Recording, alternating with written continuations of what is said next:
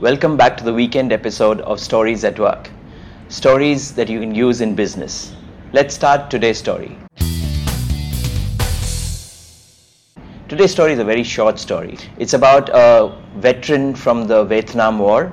His name was Captain Charles J. Plumb.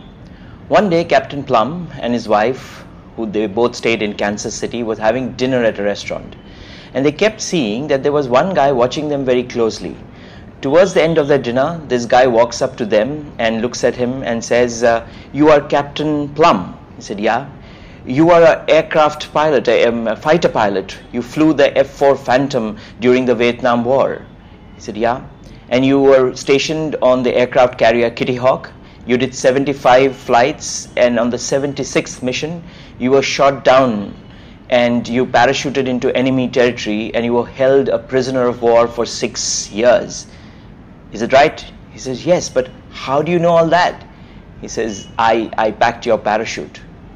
Captain Plumb was stunned, looked at him, not knowing what to say, but that guy had the right words and just reached out, shook his hand, and said, Well, it looks like it worked. Captain Plumb said, Yes, my friend, it did. If it didn't, I wouldn't be here talking to you.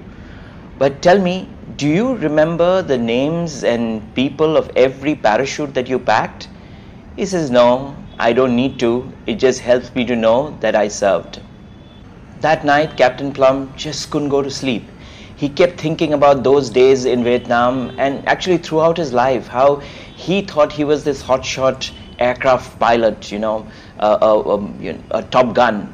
He thought that he would have passed a sailor many, many times, people who sit below the waterline of the ship on long tables, folding very, very meticulously those silken parachutes, and never ever thought about him.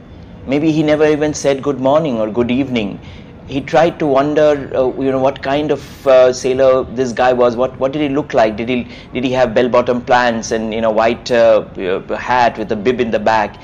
And he kept thinking that in how many times in his life has he never thanked the person who packed his parachute? What a beautiful story. Where in business can you use this story?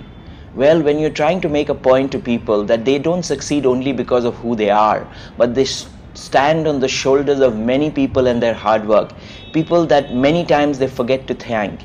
And it is true that we just need to keep thinking of what are the kind of parachutes that our people are packing for us. We may not be flying a, a Top Gun aircraft, but we do have people making us successful.